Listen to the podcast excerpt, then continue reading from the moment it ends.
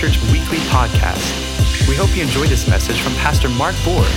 For any other messages or other resources, please visit us at lcboise.com.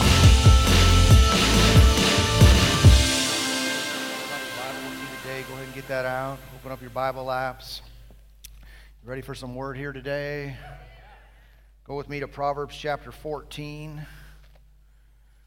Proverbs, the 14th chapter. Father, thank you for this opportunity we have to be together now. Thank you for your Holy Spirit, our teacher and our guide, our helper in all matters. Lord, we look to you, our strength and our shield and our fortress, our strong tower. You are our refuge and our strength and our help in time of need. Father, I pray that each one would be given eyes to see and ears to hear today, hearts open, receptive to your word. In Jesus' name, amen. Proverbs chapter 14. We're living in an interesting time and a very important time in our nation and our country, and of course in God's plan for these last days. And I want to share along these lines uh, today. Proverbs chapter 14, verse 34 reads Righteousness exalts a nation, but sin is a reproach to any people. All right, if our nation, as a nation, do, if we want to go higher, what do we need? We need righteousness. If we want to go lower, what do we need? Sin. Sin will demote you, but righteousness will promote you. Amen. We want to go higher, whether you're talking about a family, whether you're talking about a church, whether you're talking about your, your, your personal life, or of course our country. We want to go higher. What do we need? We need more righteousness. Yeah. Uh, and, and sin must be, was, must be limited at the, at the very minimum. One of the huge challenges our nation faces is trying to curb sinfulness uh, and also continue to have freedom. How, how can we do both? How can you be a free country? But yet, when there's so many individuals that want to do bad things, people want to lie and steal and cheat and, and harm and, and abuse and, and, and all kinds of just bogus behavior. And yet, you want those who have a, desire to live in, a, in, a, in an honorable way to have freedom. How do you, how do you mix the two? Uh, often, what it comes down to is the more problems you have, the more um, criminal activity you have, and what we would call it in the Bible is just sin, okay? The more of that kind of uh, activity you have, the more laws you need. And the more law enforcement you need to make it happen or to force people to comply with those laws. But what happens when a when, the, the, the people of a nation become increasingly sinful? Increasingly contrary to the righteous ways of God. Well, what happens is then you have to create more laws.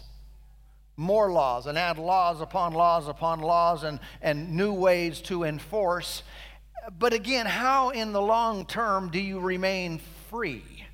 How do you have a, a sense of freedom in the land when there are so many rules and so many regulations, and yet bad people are doing so much more that you have to put a new rule on them to stop them from harming other people and turning this place into chaos. You see the, the, the, the, the dilemma that, that we have. Uh, it's interesting because if a person does not have an inward righteous motivation, an influence from within it's very difficult to stop wrongdoing. And you can see how, you know, we have the answer, but I, I wonder about this system of adding more and more laws and more and more regulations, and, and it seems like they keep increasing, but yet sin keeps increasing too. Lawlessness keeps increasing. Seems to me like it's not working. I don't know what you think. It seems to me like that system doesn't have, a, have an end to it. it. We just keep digging ourselves into a hole. Now, I know the answer. You know the answer. is we need a revival. We need the hearts of men and women to be changed by the power of God. To this end, they will self govern.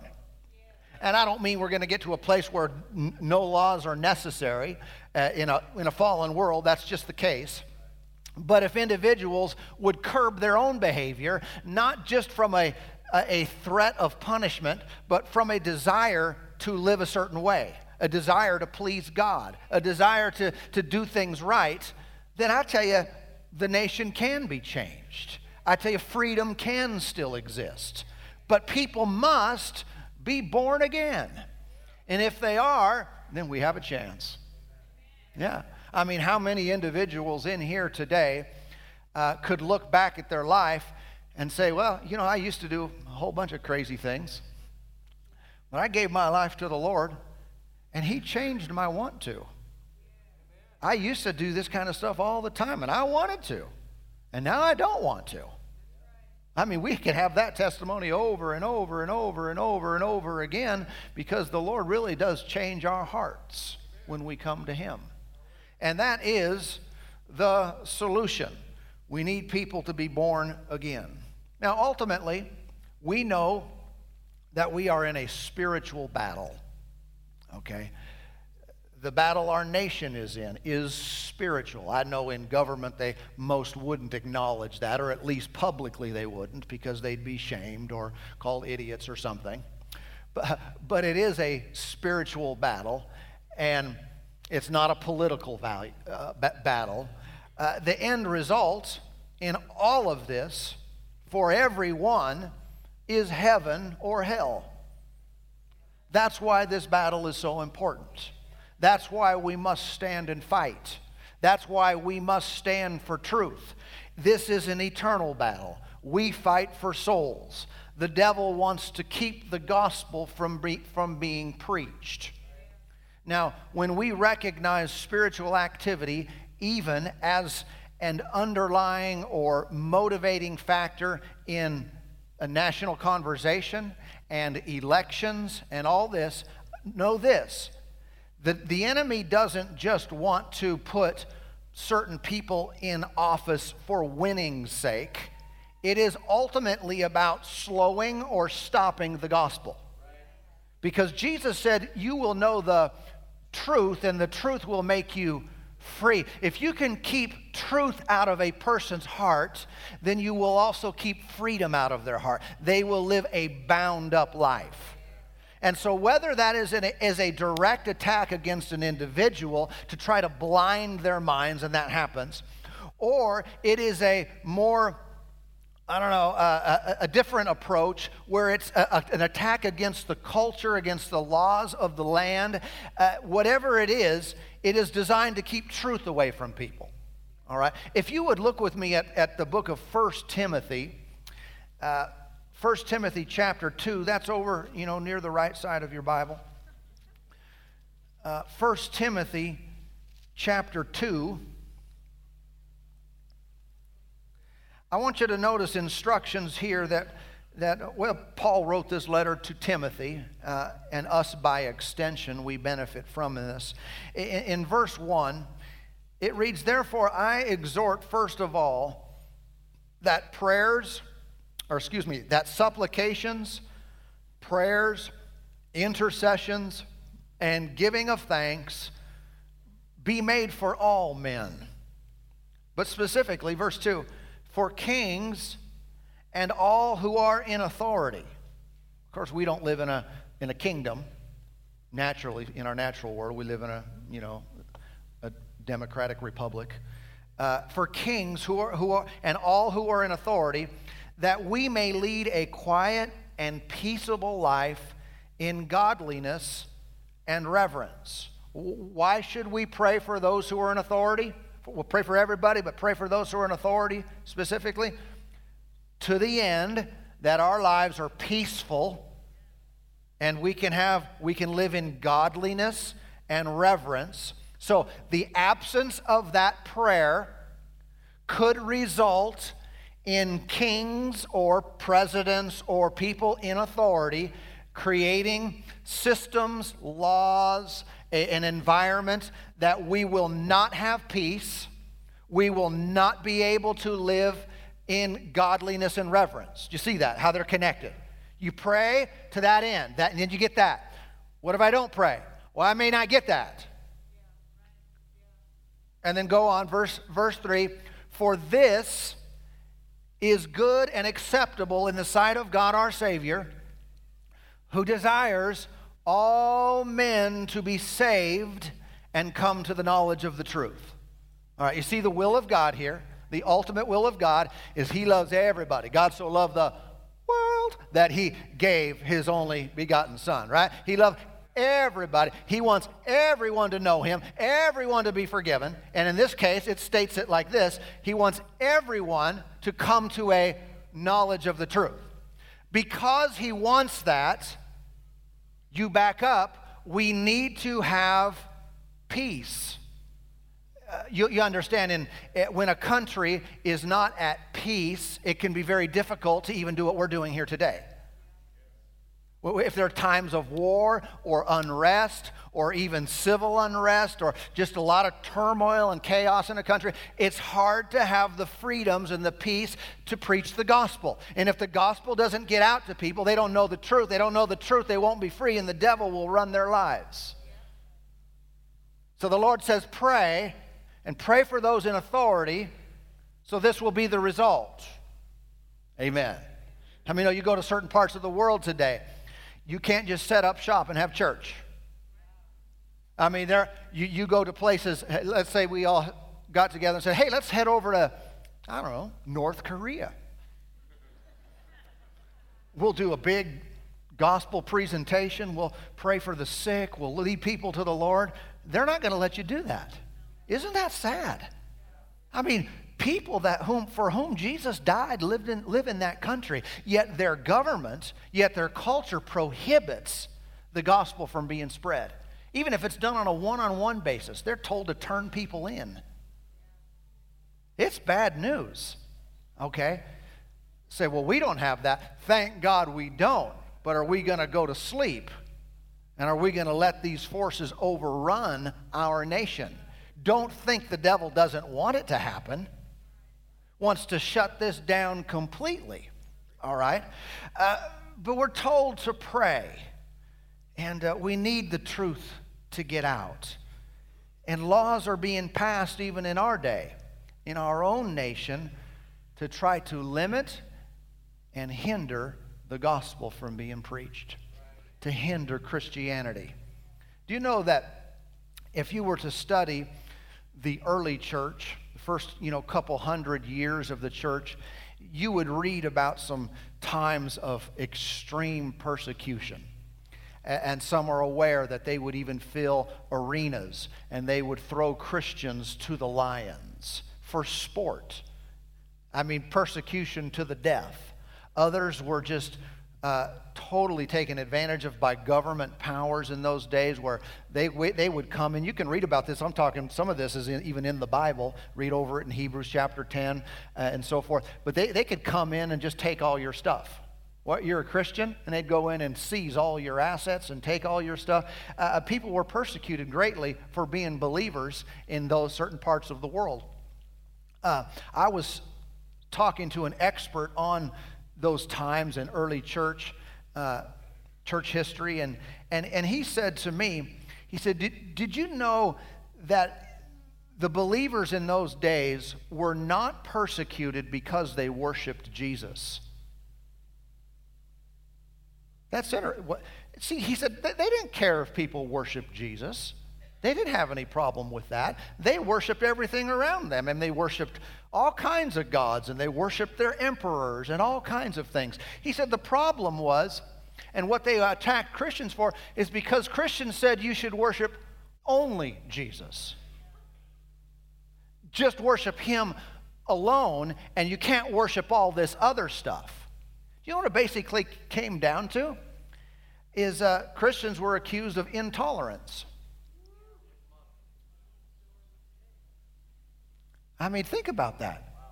And that's where it led. Do we see any parallels with what's happening and how believers are accused of the very same thing today? And if you're talking about that definition, then yes, guilty in the sense that we do not accept or embrace all manner of activity and lifestyle and sinfulness. As a believer, I can't. I serve the master, I don't serve people. You know, I serve, live, try to live by his standards. But you can see the parallels in what is, has been on the rise even in our own country in recent times and in recent years. Now, our role in our land. I think this is something we should think about and consider today. Our, nation has been in decline for, eh, in many ways for, for years.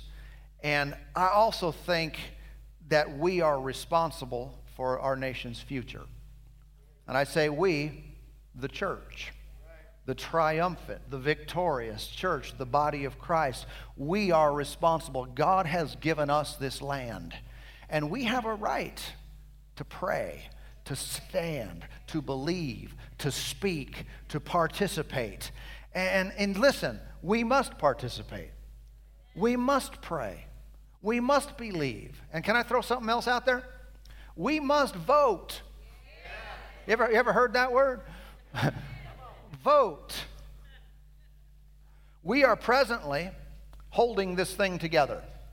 The presence of the of the of believers of the body of Christ in our land are holding this place together meaning with our absence and if prayer stopped and authority stopped and righteous influence stopped this place would blow up quick i'm telling you this nation would be so, gone so fast it wouldn't even be funny.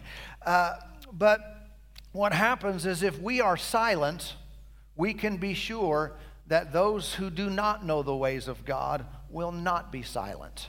Though we are present we must still have a voice and we must speak up and we must do the things that we can do. I want to read to you from Matthew chapter 13 and show you something here uh, a parable that Jesus was giving. It's Matthew chapter 13 and verse 24. It reads, Another parable he put forth to them, saying, The kingdom of heaven is like a man who sowed good seed in his field. But while men slept, his enemy came and sowed tares among the wheat and went his way. But when the grain had sprouted and produced a crop, then the tares also appeared.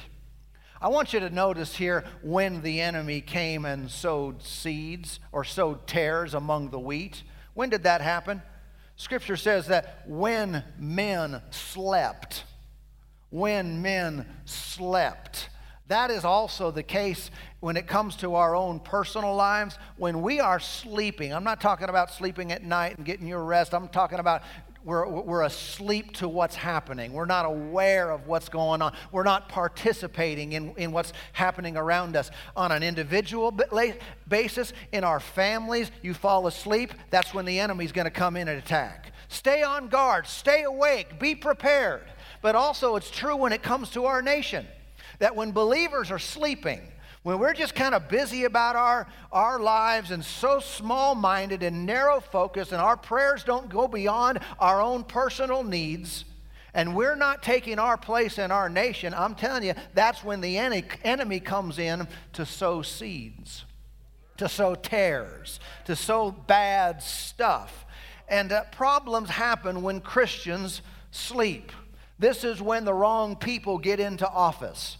This is when legislation is passed that is, is passed that is contrary to righteousness. We need to be involved in this. We need to be in the game. Some have, have calculated that in, in past elections that there are millions and millions, some have said tens of millions of Christians that don't even vote. They're just not engaged. They're just not participating. Some shrug it off and say, ah, you know, what difference is it going to make? And they have different, different reasons and different excuses. But I tell you, we cannot think that way. We cannot believe that. We have a, we have a, a constitutional right to have a voice. Uh, um, Amen. There, there are enough of us in this country where we could decide. If Christians all across our land would rise up and take their place, we could determine who's in the White House. We could. We could determine who's in the governor's mansions and, and who's ruling, who's running things in the states and even on a, on a more local level than that. We could do that. But we have too many of us that are not a part of the system. They're not, we're, we're not taking advantage of what we've been given. Maybe if we were, if we were living in different parts of the world, we, we would appreciate it more when we came here. But too often, we just, we don't. And uh, I tell you guys, we must participate in this election. These events do impact our lives. I don't want to be like that frog and get boiled slowly and slowly, and all of a sudden, all of our rights are gone, our religious freedoms are gone. We try to speak up, and we're hit and we're persecuted for it, and, and we realize, man, I should have been more engaged. I should have been believing. I should have been praying. I should have been standing. I should have been voting. I, I listen. I know the temptation because of where we live. We don't exactly live in a swing state, do we? And, and we could easily do the math and say, you know, it's not going to make much of a difference. I, I think that's the wrong mindset, even where we live. One is because there's more elections than just national. There's local, and that's where national people come from. They start on a local level and they work their way. We've got to be engaged in this and participate all, the time. Uh, the other side is I don't see how I can have a voice with my Father in heaven when I'm, just, when I'm not doing what I can do. I'm going to pray and believe, and I'm going to stand against, and Lord, protect us from this and save us from this and, and this attack and this harm over here when I'm not doing what I can do. I just don't, don't believe that's a good reason. Uh, in the scripture, over in uh, the book of Exodus, let me show you a, a verse that, that relates to who we should put in office. And as believers, as people who think righteously, how should we approach these matters? It's Exodus chapter 18 and verse 21.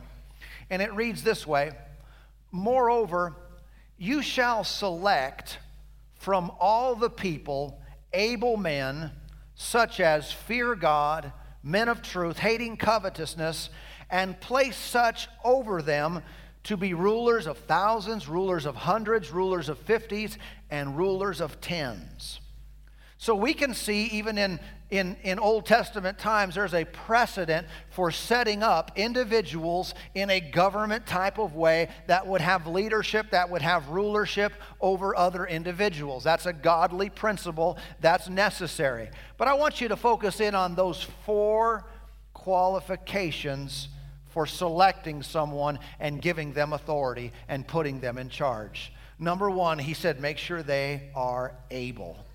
They must have ability. Secondly, he said they need to fear God. They must fear God. Number three, he said they have to be truthful. Truthful. We look for people who will tell the truth and be the truth and live the truth. Number four, it was individuals who would hate covetousness. Hate covetousness. Proverbs chapter 29 and verse 2 reads this way When the righteous are in authority, the people, what do they do? They rejoice. But when a wicked man rules, the people groan. So, how does this apply to my life? Well, one, you selfish thing, it's not just about your life, it's about all of us, huh? but two, can you see a difference between rejoicing and groaning? And what is that directly tied to? Directly connected to uh, who's in authority. If we can have the right people in authority, what does it do? It creates the atmosphere, the environment, the culture where rejoicing can happen.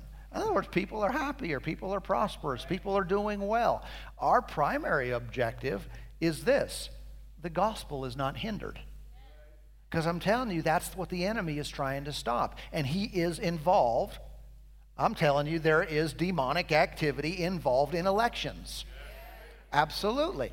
Why? We got to see beyond the words, beyond the rhetoric, beyond all, all that the stuff on the outside. There's a spiritual motivation. It is behind the scenes driving certain things. There's a reason, man, man there's a bunch of stuff. There's, there's a reason for things and stuff.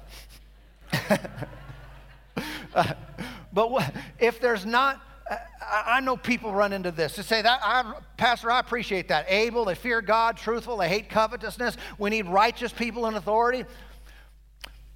What if we don't have a righteous option?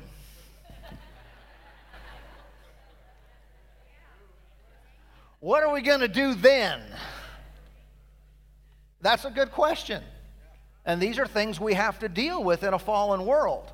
And uh, obviously, we know there's, there's never has been, nor will there ever be perfect people, perfect candidates. Uh, but I think it would do, do us uh, well, we would be wise to look at things like party platforms. Okay? If you have questions about individuals in particular, what do they say they stand for? Okay? Because in some situations, you'll be able to see as a believer if this person does what they say, we're in trouble. And if this person doesn't do what they say, we're in trouble. But we've got to have some kind of foundation, some kind of starting starting point where we are looking at uh, where individuals stand and the principles that they stand for. Okay. Now, of course, one of the big issues in our in this election has to do with the Supreme Court. If you've been paying attention to the, the things that are happening. You know, one of the court justices passed away, and there's a vacancy right now. And, you know, it's probable there will be more vacancies during the next presidential term. Do you know how big that is for the laws of our nation? Because of how our system is tweaked and, and twisted just a little bit, the court overreaches frequently, and they actually create law, in my opinion. Uh, but if you don't, do not have righteous people in authority on that court, here goes a generation where laws that are ungodly, that harm Christian, watch, religious freedom is in danger. Freedom of speech is in danger because there are individuals that want to shut you up. If you have anything godly to say, anything righteous to say, they will make it, they will try to make it so there are some verses in this book that you're not allowed to read. You're not allowed to, to speak out loud because they are not tolerant of all ways and lifestyles and all manner of living and every type of thing that individuals want to do. This is big. So when we talk about uh, this, there's a lot at stake, I believe. The Supreme Court, religious freedom, and again, it goes back to spiritual things that are happening behind the scenes. Everybody okay? Uh, I can. I, I want to tell you, uh, we need to pray and be led. We need to believe God that He leads us. We need to pray in faith. Uh, can I throw this out there that I don't have a verse for? Don't trust the media. Okay? Man, that gets a whole lot of response without a verse. I'm going to start doing that all the time, huh? Again, I'm telling you honestly, I want to preach the word. We're going to focus on the word. But I'm a, in my opinion, there's a whole bunch of crooks out there. And they are trying to lead people in the way that they want. And it's not, I mean, it's been proven in recent times, been demonstrated again and again. You just watch some of the news and read some of the material, you're not being shot straight. And a whole lot of people believe what they're being told, and it is not true. And we need to, we need to not be gullible in this regard. We need to rise up and, uh, and let the Lord uh, show us things and lead us. We have been, uh, over the last couple of months, I've been teaching this series called The Triumphant Church, and we read again and again and again from Matthew chapter 16. And you might recall uh, the 18th verse where Jesus said, I will build my what? my church, and the gates of Hades shall not prevail against it. Is that true even if the elections aren't perfect? That is true. This is something we need to let be a, a governing uh, stalwart in our, in our hearts. We're going to win no matter what. And let me encourage you resist depression, resist anxiety, resist fear. If you need to turn some things off, even uh, you know, if you're if you're one to constantly pay attention to every single detail, I'm not saying disengage. I, I'm saying, you know, I mean, social media is huge. Share things. You can put things out. Don't argue with people and get in the flesh. But we're not going to shut down our voice. We need to be engaged. But if you find yourself getting all full of anxiety and, oh, you're just fighting mad, and, uh, you know, and over, stop, stop. We need to trust Him. We are a part of something triumphant and glorious. And I've read the back of the book. No matter what happens in the meantime, we are ending up on top. Huh? And we are victorious. And listen, I would say this as well. Before the church gets raptured, we're not going out of here in a whimper. We are going out of here in glory, in power, in strength. I mean, many, many people are going to be swept into the kingdom. Okay? I know that. That is the fact from the Word of God, and, and we will not be overcome, but we will overcome. Having said that, I don't just take, go there and say, okay, so all that other stuff I don't need to participate in. No, this is part of God's plan that we would be a part of this victorious church. We would be a part of our nation coming to the Lord and going out from this nation to reach others. And amen. Uh, so, you know, one of the, one, one of the great verses on, on the grace of God, I love this, from Romans chapter 5, when Paul was teaching about the law and about grace. And he said in verse 20, moreover, the law entered that, that offense might abound. In other words, you give a rule, you give a law, all of a sudden people see that they're sinful. Okay? He said, but where sin abounded, what? Grace abounded much more. Grace abounded much more. There are not enough problems to overcome all the answers. There are far more answers than there are problems. There is far more forgiveness than there is sin. There is far more power than there is, you know, and strength than there is weakness. There is far more victory than there is defeat. There's always an abundance of God's grace available to us personally, to believers, and to our nation. Say, man, we've gone too far. We've exhausted all the grace of God. No, we haven't sin has abounded, and it is abounding. But I tell you, there is an ample supply of God's grace to lift this place, to turn things around, and to keep the climate to where the gospel can go freely to save people. Amen. Always, no matter what happens, let's thank God and believe and trust in His amazing grace. Amen. I know this is a little bit different today, but I, I just want to encourage you. Number one, pray. Don't just say, don't just believe, oh, I believe in prayer. Bah. believe in God and pray. And pray for our land, pray for our nation, pray for our leaders, pray for those who are in authority. Not just in thought and principle, actually do it. Actually do it. We're holding this thing together. You know, and, and, and, and I've said it already, but are you ready? Vote. Vote. Everybody. Everybody who's legally of age and citizenship and whatever, vote. Do your part. Vote for all the stuff. Sometimes it takes homework, doesn't it? You have to read things ahead of time on a local level, and sometimes you don't know what everything is, and you get in there and. Uh-huh. Do some homework. This is our country, this is our land. We've got to participate. We're going to pray. We're going to vote. We're going to have faith in God. But ultimately, we're never going to yield to discouragement. We're never going to yield to defeat. Amen. We're going to, we're going to prevail and we're going to triumph. And we are the church of the Lord Jesus Christ. And we shall continue to be empowered by Him, provided by Him, protected by Him. And this is what we say, this is what we pray, this is what we stand in. Amen. Amen. Amen. I hope this wasn't too political for anyone, but, uh, or I do, I don't know. Uh, uh, but I tell you, we are not disengaged from this kind of stuff. We need to be right smack dab in the middle of it.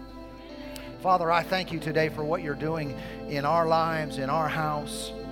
Lord, we believe that you have called us. We hope you enjoyed this message. Find our other messages on iTunes or visit our website at lcboise.com and follow us on social media, Life Church Boise. Thank you and have a blessed day.